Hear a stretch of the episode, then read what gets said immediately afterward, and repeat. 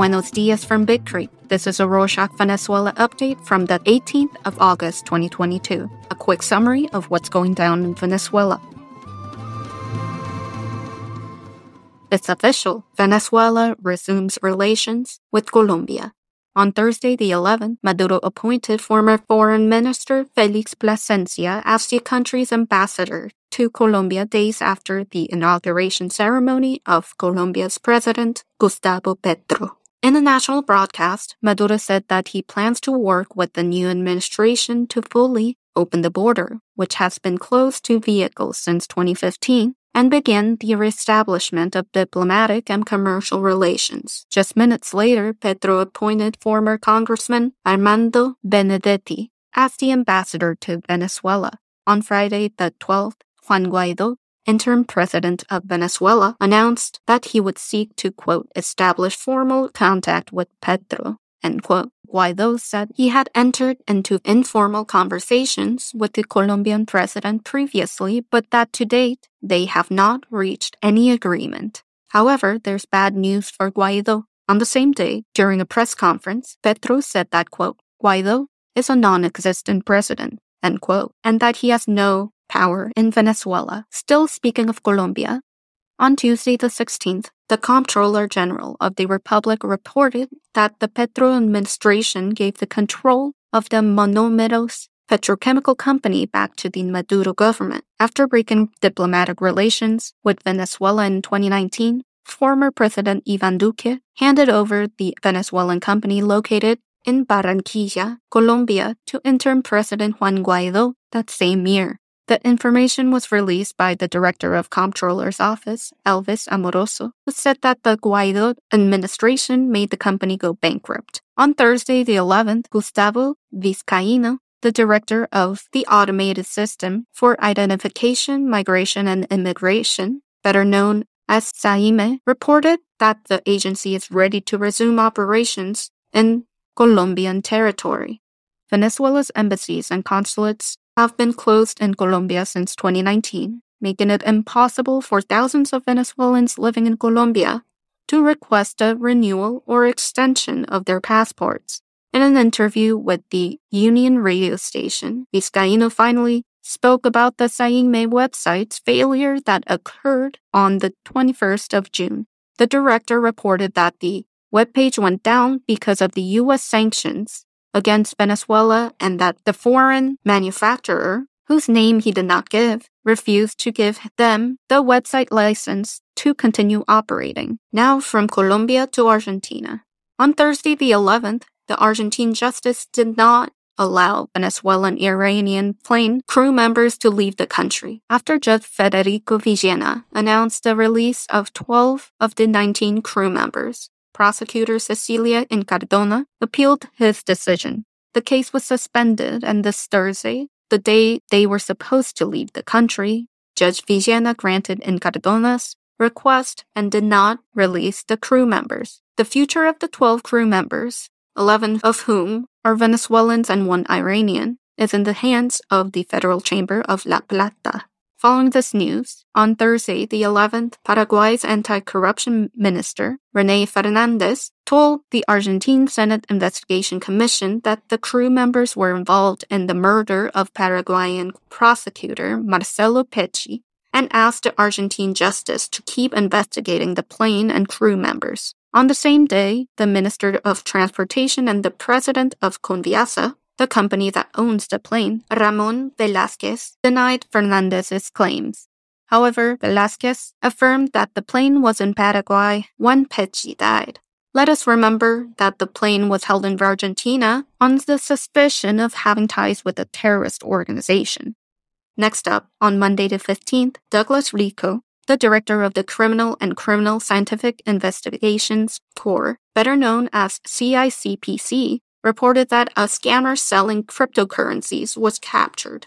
The criminal was investigated as Anthony Flores, whose modus operandi was to make posts through social media, where he claimed to be a director of the company FinTech del Alba, CA, which after investigations turned out to be a false company. Also on Monday the 15th, the natives of the Hutuja ethnic group from Venezuela submitted a document to the prosecutor's office in Puerto Ayacucho in the Amazonas state, demanding to know who murdered the indigenous leader Virgilio Trujillo, who was killed on the 30th of June. On the 5th of July, the director of the CICPC announced that they will continue investigating until they find the culprits of the crime that, quote, shocked the regions of Amazonas state, end quote. To date, no further details of the case have been offered. Protests continue in Venezuela. On Thursday, the 11th, workers from the education sector marched demanding the full payment of vacation bonus, salary increases, and the resignation of Yelitza Santaella, the Minister of Education. The protest ended after walking almost two kilometers to get the Ombudsman's office, where a protesters' commission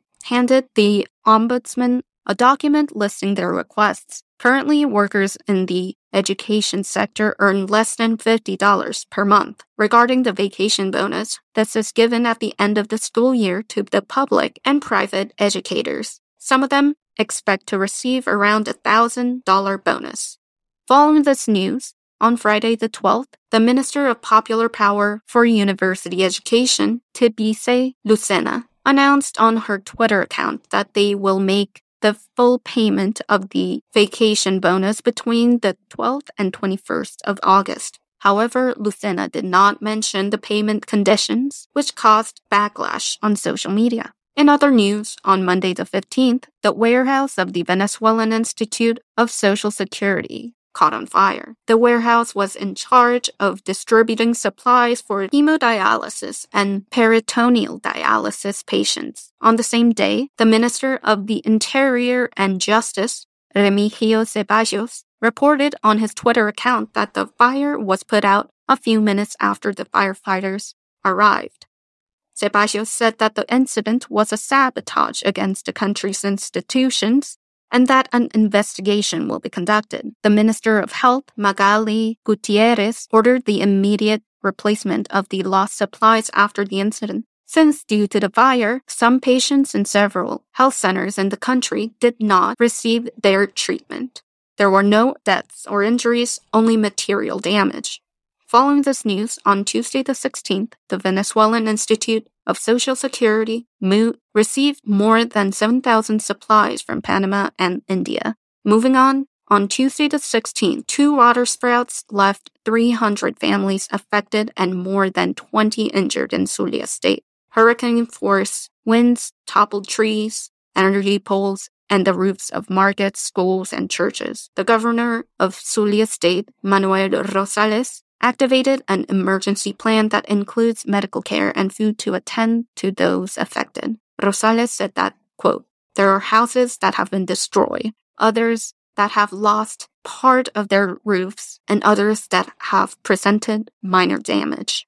Speaking of Zulia State, on Sunday the 14th, officials from the Maracaibo police of the Zulia State Police Corps dismantled a clandestine laboratory where they manufactured, falsified, and distributed medicines. The medicines were created with unknown products and then sold under well known brand labels. Four people were detained. A TikTok challenge ended in gunshots, persecution, and police deployment of the state of Miranda. On Thursday, the 11th, a group of teenagers tried to do the TikTok challenge known as El Bárbaro, which consists of closing businesses' roller shutters. The situation led a citizen to believe it was a robbery, so he took out a gun and fired a shot to scare away the teenagers. Upon hearing these gunshots, the police spread out through the city of Los Teques in Miranda and found the adolescents who were imprisoned for a few hours. The owner of the firearm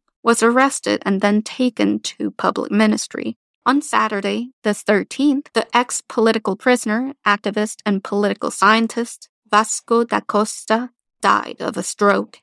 He had been in a coma since the 7th of August. Da Costa was remembered on social media where hundreds of people sent him heartfelt messages. That's it for this week. Thanks for joining us. But before we leave, we wanted to ask you something. In light of the fuel shortage, how much have you paid for gas this week? Do you think the price was cheap, fair, or expensive? Let us know at Venezuela at Rorschach.com or Instagram at Rorschach Venezuela or Twitter at Rorschach underscore BEN. Hasta la próxima.